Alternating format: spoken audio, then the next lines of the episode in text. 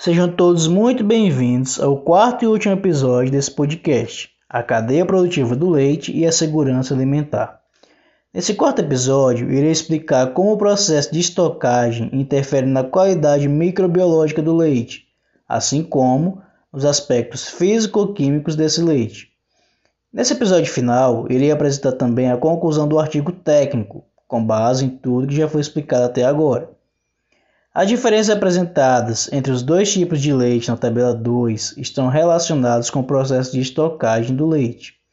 As diferenças consistentes entre os dois tipos de leite da tabela estão relacionados ao tipo de estocagem de cada um desses leites, sendo o leite tipo A estocado em tanque isotérmico e o leite B sendo estocado em silo industrial.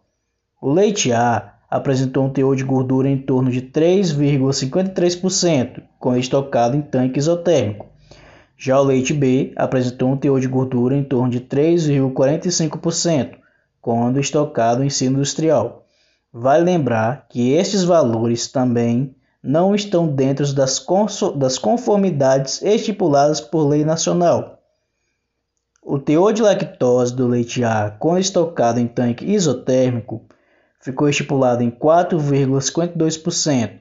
Já o teor de lactose do leite tipo B, quando estocado em silo industrial, ficou estipulado em 4,51%. Esses valores se apresentaram de forma bem semelhantes entre si, por mais que as formas de estocagem sejam diferentes. O extrato seco total do leite tipo A ficou estipulado em 12,32%, quando armazenado em tanque isotérmico, já o extrato seco total do leite tipo B ficou estipulado em 12,25%, com o armazenado em silo industrial.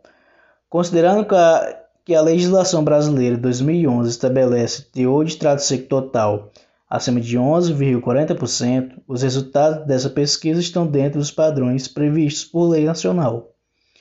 Em se tratando de estocagem do leite, outra medida muito importante que deve ser levada em consideração é a contagem bacteriana total. O leite B, armazenado no silo industrial, apresentou uma contagem total de bactérias bastante superior ao leite A, que foi armazenado em tanque isotérmico.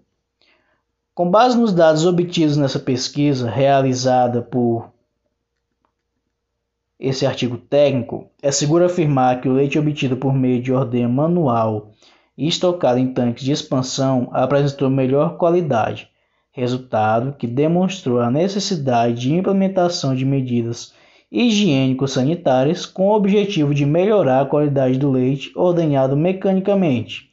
O leite estocado em silo industrial apresentou maior contagem de bactérias totais do que o leite transportado a granel até a indústria.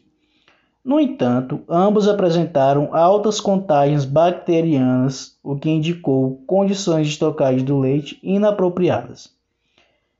Integrar os elos de cadeia produtiva com o intuito de melhorar a qualidade do leite deve ser meta das indústrias de laticínios, com o objetivo de reduzir os índices de contagem de células somáticas e contagem de bactérias totais do leite produzido nas propriedades rurais e do leite recebido pelas indústrias.